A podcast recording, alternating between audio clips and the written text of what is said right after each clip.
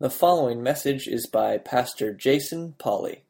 More information from Harmony Bible Church is available at facebook.com backslash Harmony Bible Church. Today, thank you for your grace and this opportunity that we have now to come before you in prayer and also to look to your word. God, I pray and ask that you'd be with us, that you would encourage our hearts and knit our hearts together in love. God, that you'd help us to see the things that we need to see. Help us to not only be hearers of the word, but also doers of the word.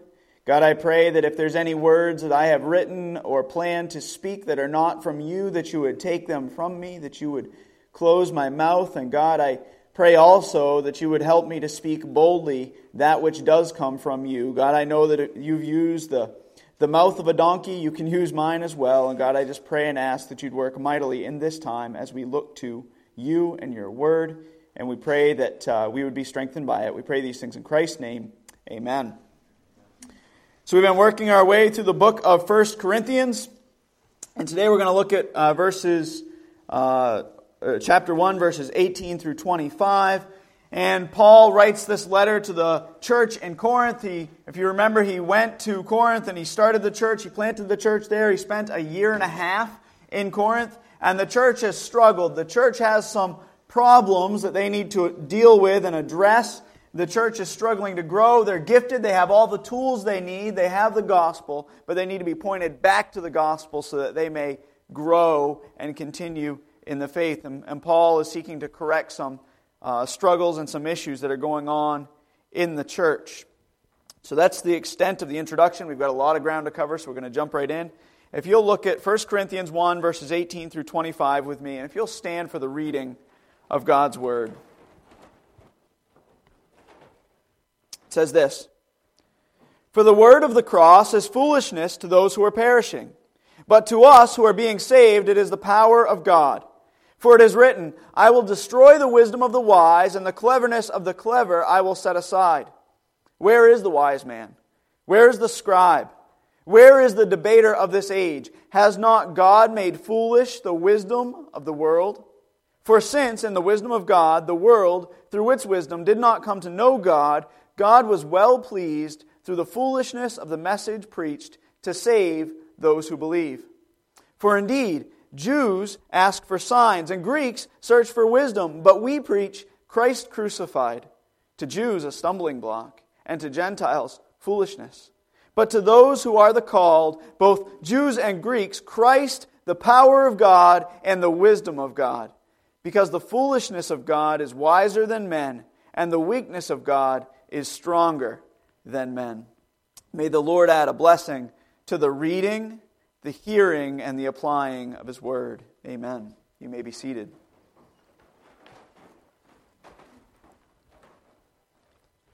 So verse eighteen gives us a bit of a summary statement of this section. It says this: "For the word of the cross is foolishness to those who are perishing, but to us who are being saved, it is the power of God." See, the culture in Corinth was thoroughly Greek, especially in the fact that they loved to think and reason. If you know anything about Greek culture, you know they love philosophy, they love to think, they love to reason through things. They loved wisdom. In fact, the English word philosophy comes from the Greek word philosophia, which actually means love of wisdom. Yet the word of the cross, the gospel, did not fit in their humanistic philosophy. So Paul comes, he shares with them what Christ has done for them. And when I say the gospel, I mean the fact that they are all sinners separated from a holy God, and that Jesus Christ came into this earth as fully God and fully man, died on the cross and took their place, took their punishment, right? And that He was raised on the third day, defeating death and suffering, that He took that punishment upon Himself. That's what I mean by the gospel, so that they might live eternally with God. They might be forgiven. And this did not fit with their humanistic philosophy. To many people it was, as verse eighteen says, foolishness. The word translated foolishness is uh, moria, which is where we get our English word moronic or moron. You see, to some, it was complete nonsense. While to others, those who are being saved, it was the power of God. And a lot has changed since Paul uh, wrote these words nearly two thousand years ago. However, much also remains the same. Today, the gospel is still the power of God to those who are being saved. And it's still seen as foolishness by those who are perishing. This is because, as Paul says in First Corinthians two, verses uh, fourteen and following, he says, "A natural man does not accept the things of the Spirit of God. They are foolishness to him, and he cannot understand them because they are spiritually appraised." These things are spiritually examined, examined or explained. He says the, the natural man, he can't understand these things because he doesn't have the Spirit of God living inside of him. You see, the natural man rejects God. Therefore, the things of God are foolishness to him. For without God's help, he can't understand God's ways. So I was talking with Mark during the fellowship time, and he showed me the newspaper headline, I'm sure you've seen it, mocking prayer. And saying that our leaders, meanwhile, people are getting slaughtered in our country, and many of our leaders are saying, well, we need to pray. And saying prayer will not help is basically what this newspaper heading said. You see, because the world, those who are perishing, they don't understand God's ways because they need God's help in order to understand, and they've rejected God. That's why Romans one, verses eighteen through twenty-two says, "For the wrath of God is revealed from heaven against all ungodliness and unrighteousness of men who suppress the truth in unrighteousness, because that which is known about God is evident within them. For God has made it evident to them." So the world can say, I don't know what you're talking about. There's no God. And Scripture says, no. God says, no, I made it evident to them. Continues on in verse twenty. "For since the creation of the world, His invisible attributes, His eternal power, and divine nature have been clearly seen, being understood through what has been made, so that they are without excuse."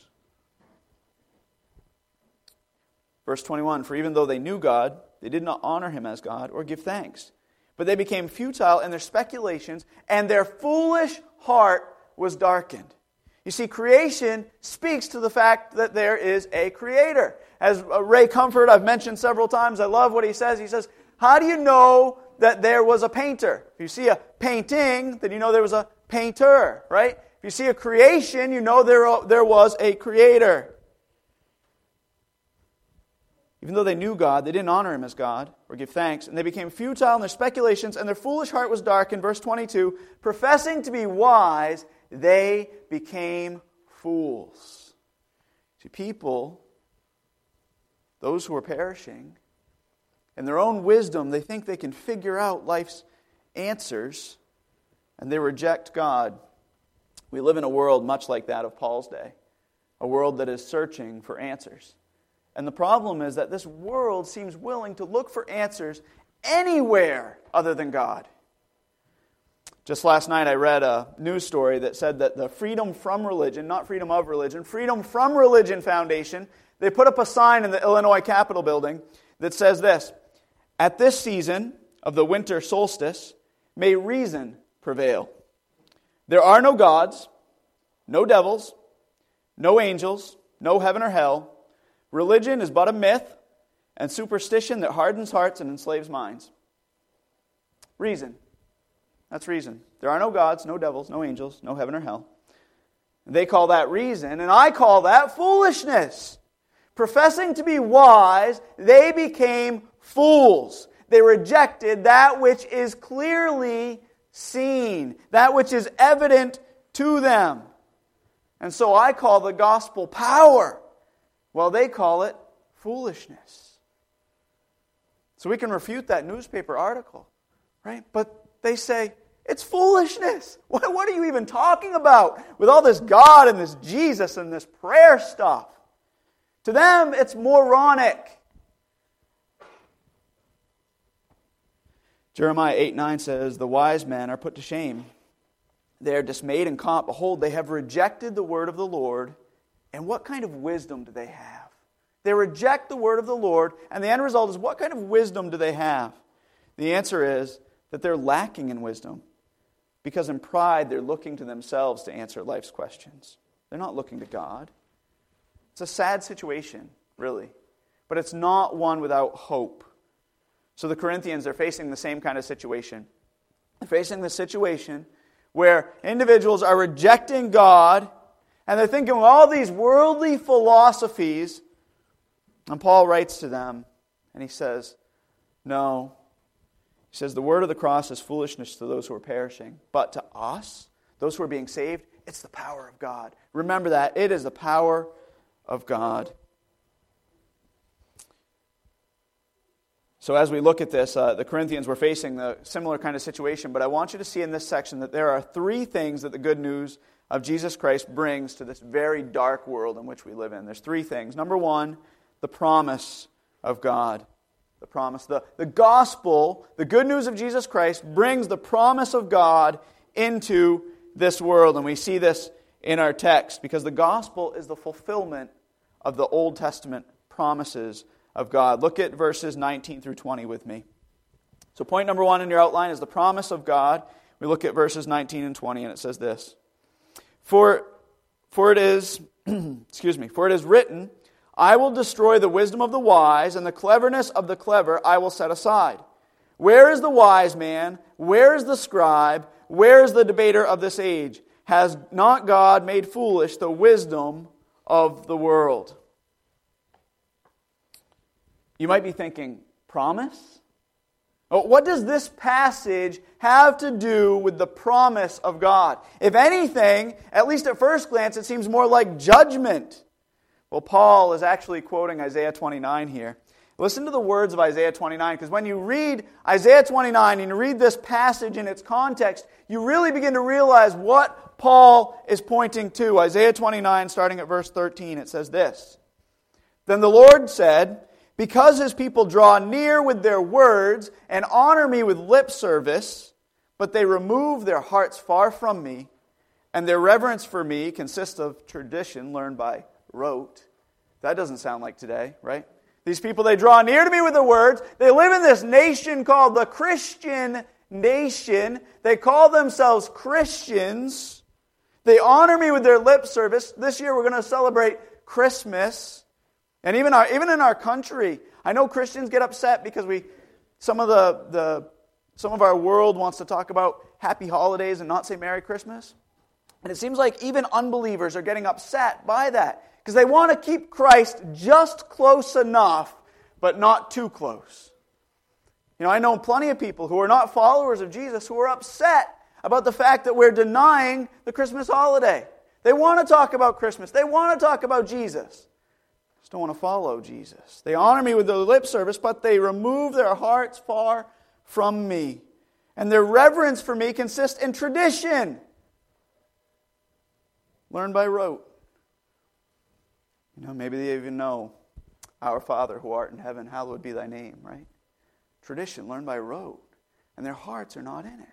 But then verse fourteen, therefore, behold, I will once again deal marvelously with this people, wondrously marvelous, and the wisdom of the wise men will perish, and the discernment of their discerning men will be concealed.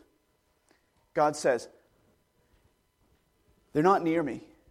They honor me with their lips, not with their hearts. And what am I going to do? He says, I'm going to deal marvelously with them. But wondrously marvelous. And I'll take away their so-called wisdom. I'm going to take it away. He goes on, verse fifteen, and says, woe to those who deeply hide their plans from the Lord, and whose deeds are done in a dark place. And they say, who sees us, or who knows us? You turn things around. Shall the potter be considered as equal with the clay? That what is made would say to its maker, he did not make me? Or what is formed say to him who formed me, he has no understanding? Right? I mean, this is quite a funny illustration, right? A pot of clay looking up at the maker and going, he didn't make me. Right?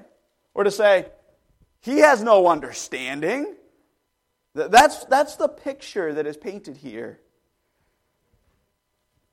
He says, woe, woe to the clay, for he has no right to speak to the potter this way.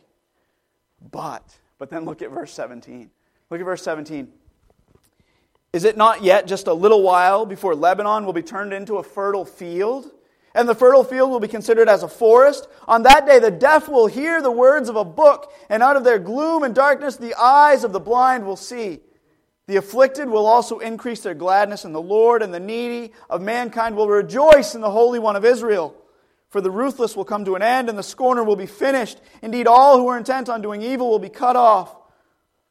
Those who cause a person to be to be indicted by a word, and ensnare him who adjudicates at the gate, and defraud the one in the right with meaningless arguments. Therefore, thus says the Lord who redeemed Abraham concerning the house of Jacob, Jacob shall now shall not now be ashamed, nor shall his face now turn pale. But when he sees his children, the work of my hands, in his midst they will sanctify my name. Indeed, they will sanctify the Holy One of Jacob, and will stand in awe of the God of Israel. Those who err in mind will know the truth, and those who criticize will accept instruction. You see, while there's judgment in the fact that God will destroy the so-called wisdom of the wise, Paul is pointing to the promise contained in this verse. The promise that though God is not pleased with their rejection of Him, what he says in response to that is, I will once again deal marvelously with this people. Wondrously marvelous. And in just a little while, he says, Lebanon's going to be turned into a fertile field. And the deaf, they're going to hear. And the eyes of the blind will see. And those who don't know the truth will know it. And those who criticize now, they will receive instruction. That is hope. That's promise. So now as we look at verse twenty, Paul goes on and he says, he asks, where is the wise man? Where is the scribe? Where is the debater of this age?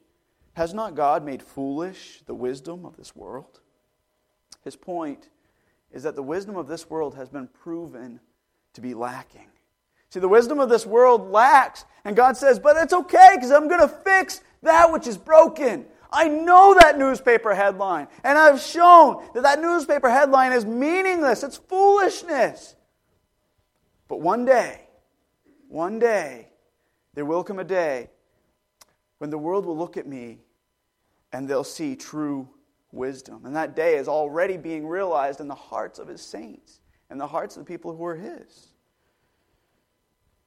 John MacArthur, in writing about this text, says this. Love this. He says, where are all the smart people who have all the answers? How much closer to peace is man than he was a century ago or a millennium ago? How much closer are we to eliminating poverty, hunger, ignorance, crime, and immorality than we were in Paul's day? By the way, I believe that many in this world, in fact, the, the worldly mindset is that things are getting better, right? That things are getting better and better all the time. We're evolving, we're growing, we're getting smarter, things are getting better. I assure you, things are not getting better. He goes on, John MacArthur does, and says, our advances in technology and knowledge and communication have not really advanced us. We're more educated than our forefathers, but we're not more moral. We have more means of helping each other, but we're not less selfish. We have more means of communication, but we don't understand each other any better. We have more psychology and education, and more crime and war.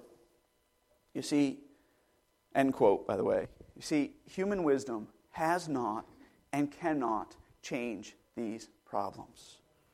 In fact, human wisdom often makes these problems worse, for it fails to recognize the cause, namely sin. Sin, disobedience to God, is the cause of these problems. I see it in my own home. I cause war all the time. I want what I want, and I'm willing to sin in order to get it. And the problem is, I've got three other people in my house who want what they want, and they're willing to sin in order to get it. And we do this, right? So this week we see a man and his wife brutally murder fourteen people and injure many others in San Bernardino, California. And what's the world's wisdom? Half the country looks on and says, guns are the problem. Right? Guns are the problem. We need to pass more gun legislation. We need to get the, the guns out of these hands, the hands of these criminals. Well, the other half, right? Maybe even sometimes my half of worldly wisdom says, no, guns are the solution, right? The, the people should be armed so they can defend themselves. And that's human wisdom. In reality, what's not needed, what's needed is not a ban on guns, right? Or even an armament of the people. That's not what's needed either.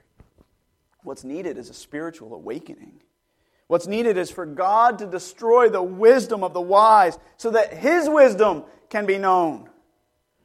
See, God alone can solve these problems. So we look to Him, and we look to His promise, and we say, God, God, I pray, make foolish the wisdom of the world. Make foolish the wisdom of the world, including my worldly wisdom, and show us your wisdom, O God. So having seen, number one, the promise of God in this text, that the gospel is the fulfillment of His promise to make foolish the wisdom of the world, right? And to show the world His wisdom. Having seen that promise of God, now let's consider the second point in our sermon outline. I'm moving right along, by the way. This is good. The second point in our sermon outline is, number two, the pleasure of God. The pleasure of God. God takes pleasure in the preaching of the gospel. He does. Because in it, He is glorified. You know, I take pleasure in the preaching of the gospel. Um, I just, I, I love to preach, right? And, and I just, I, I, I take pleasure in it. But my pleasure pales in comparison to the pleasure of God with the proclamation of His word. Look at verse twenty-one with me. First Corinthians one twenty-one says this. For since in the wisdom of God, the world through its wisdom did not come to know God, God was well pleased through the foolishness of the message preached to save those who believe. See, God takes pleasure in saving people. And by the way, this is not saying that preaching is foolish or a foolish act. It's saying that to the world, the message is foolishness. That it, if you know, if you're not a believer, you have to wonder, and the world has to wonder, why would they go and listen to preaching? Why would they get up on Sunday morning? Your neighbors look at you, and they, they, they're watching you out the window as you get up and you go out the door, and they're like, what are they doing, right? Like, they're sitting there, they're reading their paper, they're watching Meet the Press on N B C or whatever they're doing, right? And they're thinking, what are they doing? Because they don't get it. To them, it's foolishness. And Scripture says God is well pleased to save those who believe through th- this message that the world sees as foolishness. God takes pleasure in saving people. If that's not hope in a dark world, I'm not sure what is. He is well pleased, it says, to save those who believe. And he does through he does so through the preaching of the gospel. And he does all this, by the way, because he seeks his own glory. And in the gospel, he's lifted up. In the gospel, he's lifted up. Listen to the words of Isaiah forty-eight, nine through eleven. For the sake of my name, I delay my wrath. And for my praise, I restrain it for you, in order not to cut you off. Behold, I have refined you not as silver, but I have tested you in the furnace of affliction. For my own sake, for my own sake, I will act. For how can my name be profaned, and my glory I will not give to another? If there's ever a passage that talks about God seeking His own glory, it is this one. Unless you think, you say, well, Pastor, you know, that's an Old Testament text, and that's not really talking about the saints, that's talking about Israel. Listen to Ephesians one, verses five through six, and then uh, verses twelve and fourteen. Ephesians one says this, He predestined us to adoption as sons through Jesus Christ to Himself, according to the kind intention of His will, to the praise of the glory of His grace, which He freely bestowed on us, the beloved. And then verse twelve, to the end that we who were the first to hope in Christ would be to the praise of His glory. And verse fourteen, who is given as a pledge of our inheritance with a view to the redemption of God's own possession. Why? To the praise of His glory. See, God seeks His own glory, and that is right and true and good, for He is God. When I seek my glory, that's a problem, right? Because I don't deserve that glory. But when God seeks His own glory, it's right and true. So He's well pleased to save those who believe in the message preached, in the gospel. He takes pleasure in that, and he's glorified in that. Yes, he loves you. Absolutely. He loves you because he first loves himself. And if he didn't love himself, he wouldn't be a righteous God. Yes, he loves you. So do not hear me say that God only saves you because he wants to love himself. He loves you because he loves himself. It brings him glory in so doing. So having seen, number one, the promise of God, that the gospel is the fulfillment of his promise to make foolish the wisdom of the world. And having seen, number two, the pleasure of God, that God takes pleasure in the saving of people. What a blessing. God takes pleasure in the saving of people. Look at the third point in your outline. The third point is uh, the power of God. Number three, the power of God. Look at verses twenty-two through twenty-five with me. It says this. For indeed, Jews ask for signs, and Greeks search for wisdom. But we preach Christ crucified, to Jews a stumbling block, and to Gentiles foolishness. But to those who are the called, both the Jews and Greeks, Christ the power of God and the wisdom of God. Because the foolishness of God is wiser than men, and the weakness of God is stronger than men. So here Paul says, we preach Christ crucified. We preach the gospel, the good news of what Christ has done for those who are his. And he says, for that is the power of God and the wisdom of God. In other words, the gospel is true wisdom. Wisdom from God, and his power to save men is revealed in the gospel. His power. That's why Romans one sixteen, one of my favorite um, passages. By the way, I learned this doing children's ministry as a rap. I'm not going to wrap it for you, but Romans one sixteen says, For I am not ashamed of the gospel. I almost want to do it. For I am not ashamed of the gospel, for it is the power of God for salvation to everyone who believes. To the Jew first, and also to the Greek. See, the gospel reveals the means through which men might be sa- might be saved. Paul says, I'm not ashamed of the gospel, for it's the power of God for salvation to everyone who believes. See, and what San Bernardino needs right now is power. Not power that comes from human wisdom, right? Not gun control, right? They don't need the government saying, well, what's really needed right now is to strip everyone of their guns. And they don't need power that comes from guns either, right? They don't need the power that says, we need to arm our citizens so that something like this will not happen again. The ultimate power, those things are human wisdom, and they may have some effect. I'm not arguing that, that we may make some of those some of those moves and that they do have some effect. What I'm saying is that's ultimately not going to solve the problem. That's not the real power that is needed. What San Bernardino needs right now and the world is the power of the gospel. Christmas is a time of joy and celebration. It really is. But Advent is meant to be a time of longing. And I, I can't help but feel as I kind of move through Advent that I'm, I'm waiting for something bigger, right? That it's it's a time of expectation and longing and hope. That we remember, we remember those of the past who lived on the other side of the Messiah coming, who looked forward to a coming Messiah for, for centuries. Looking forward to a coming Savior who would save the people from their sins. And now we, this side of Christ's coming, look forward to his return. And we long for his return. Knowing that one day, the events that happened this past week in California, they won't exist anymore. That God is going to make things right. That he is making things right. That That there is a promise of God that he will fix that which is broken. That he takes pleasure in calling people to himself. And that power, that power is found only in the gospel, not in human wisdom.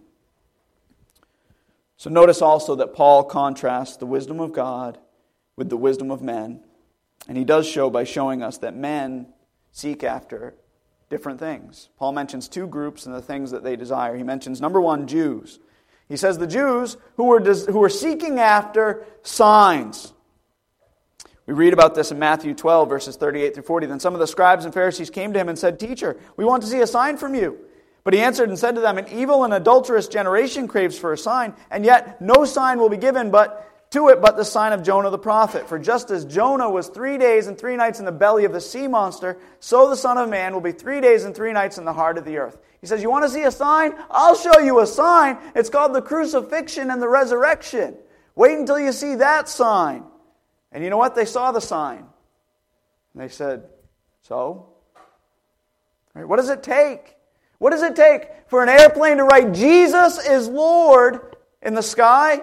Or for the clouds to come together and form that? And somebody says, well, it was an airplane. What does it take for God to prove Himself to mankind? Does He have to come to earth? Like become a human and live and die? Is that what it takes? Oh, wait a minute. He did that. Remember? And John two is the same thing. They come to Him and they say, we want a sign. Well, by what sign or authority do you do, do you do these things? And He says, destroy this temple and in three days I'll raise it up. And the Jews said, it took forty-six years to build the temple, Jesus. And you're going to raise it up in three days? He said, no, I'm speaking of my body. Destroy this temple, my body, and I will raise it up in three days. So there's Jews who seek for a sign, and then there's Greeks who are searching after wisdom. Colossians two, verses one through four says this, for I want you to know how great a struggle I have on your behalf, and for those who are at Laodicea, and for those who have not personally seen my face, that their hearts may be encouraged, having been knit together in love and attaining to all the wealth that comes from the full assurance of understanding, resulting in a true knowledge of God's mystery, that is Christ Himself, in whom are hidden all the treasures of wisdom and knowledge. And Paul says, I say this so that no one will delude you with persuasive argument. You want true wisdom? What you need to know is Jesus. That's what Paul wrote to the Greeks. And Jesus says to the Jews, you want a sign? I am the sign. And see, and most people, I believe, fit into one of these two groups today. Those seeking physical proof and those seeking wisdom or intellectual proof. In fact, if you want to grow a church, and I said this last week, you consult the church growth experts. Many of them will say you need to provide people with the things that they're looking for. You need to provide them with things like music and lights and emotional experiences, right? There's not, nothing wrong with music, nothing wrong with lights. And we should be emotional. We should respond emotionally to what God has done for us. You go a step further and say, maybe theatrics. Maybe we can have a play. Maybe we can do acrobats, right? Maybe we can have pyrotechnics. And all of which appeal to people seeking after signs. And not all those things are bad. I have no problem with drums, do I, Bill? Like we could have a we could have a band up here, we could have drums. But if we have music because we think that's going to appeal to people, we're wrong. It may appeal to their, their selfish desires, it may p- appeal to their worldly wisdom, but there's one thing that has power to produce change, and that's the gospel. And Paul says, Paul says, God is pleased through the preaching of that message. But lest we think that it's all about those who are seeking after signs, we need to be careful that there are some who, uh, in the church growth world, who will talk about well-structured arguments and dynamic speakers, right? That I've been in a situation where a church was looking for a pastor, and they said, what, what we want really is a dynamic speaker. And I threw up a little in my mouth. Because it's not about how dynamic the speaker is. It's about whether he preaches from this book or not. And he may be the world's worst speaker. He may be terrible. But if he preaches from this word, there is power in the word. Because well-structured arguments and dynamic speakers, they appeal to people who are searching for wisdom. But it's worldly wisdom oftentimes. So while the message of the cross may not appeal to either of these groups, in it, there's power.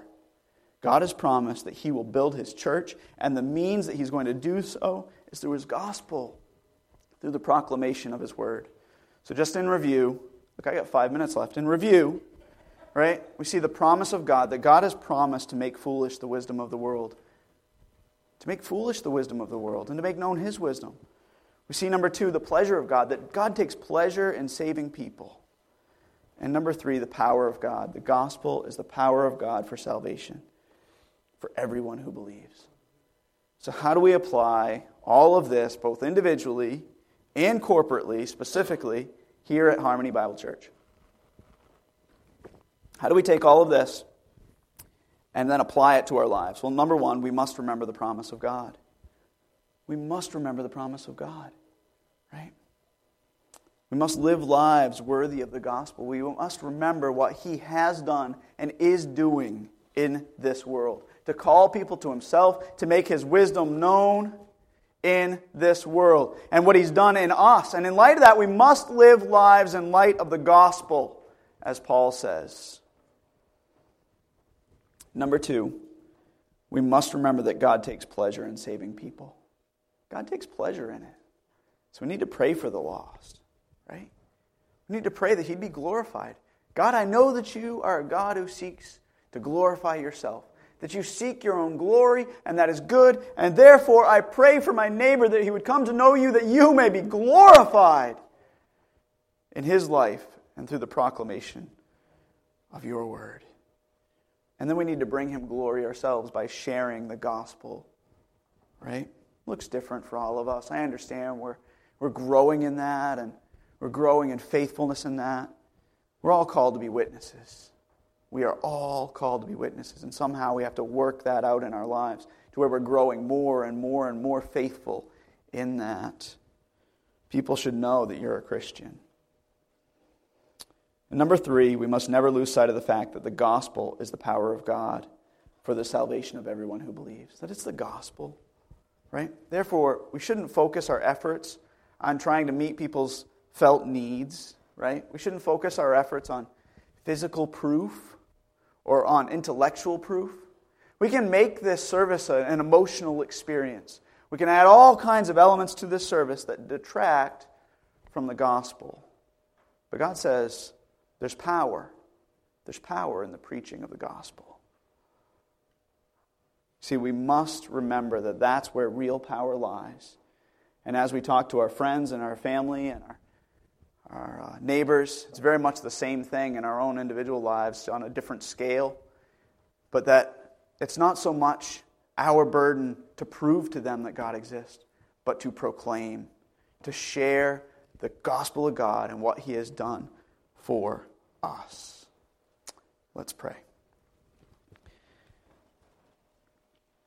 Father God, I thank You for Your grace. Thank You for Your mercy in our lives. God, I pray that as we talk so often, week after week, about being gospel-centered, about remembering the gospel, about living in light of the gospel, about never losing sight of the gospel, that even as we talk about those things, that those words would not just become so familiar that we forget what they're all about. That we wouldn't forget the gospel. We wouldn't forget what Your Son, Jesus Christ, did for us through the laying down of His life, the resurrection from the dead, and what He is doing for us now.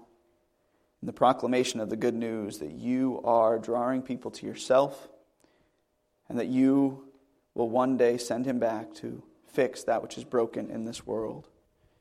God, I pray that we would never lose sight of those things. I pray that we would live lives worthy of the gospel, that we would live in such a way that we are seeking to honor You and remember what You have done for us. God, that we would pray for the lost, that we would seek the salvation of the lost by sharing the gospel with them. And God, that we would never lose sight of where power truly lies in the salvation of souls. God, not in our programs, not in our eloquent speech, not in signs and wonders, but instead through the message of the cross. God, help us to cling to that now. We pray these things in Christ's name. Amen. Thank you for listening to this message from Jason Pauley, pastor of Harmony Bible Church in South Thomaston, Maine. Feel free to share this message with others, and we invite you to connect with us on Facebook at facebook.com backslash Harmony Bible Church. God bless you, and to God be the glory.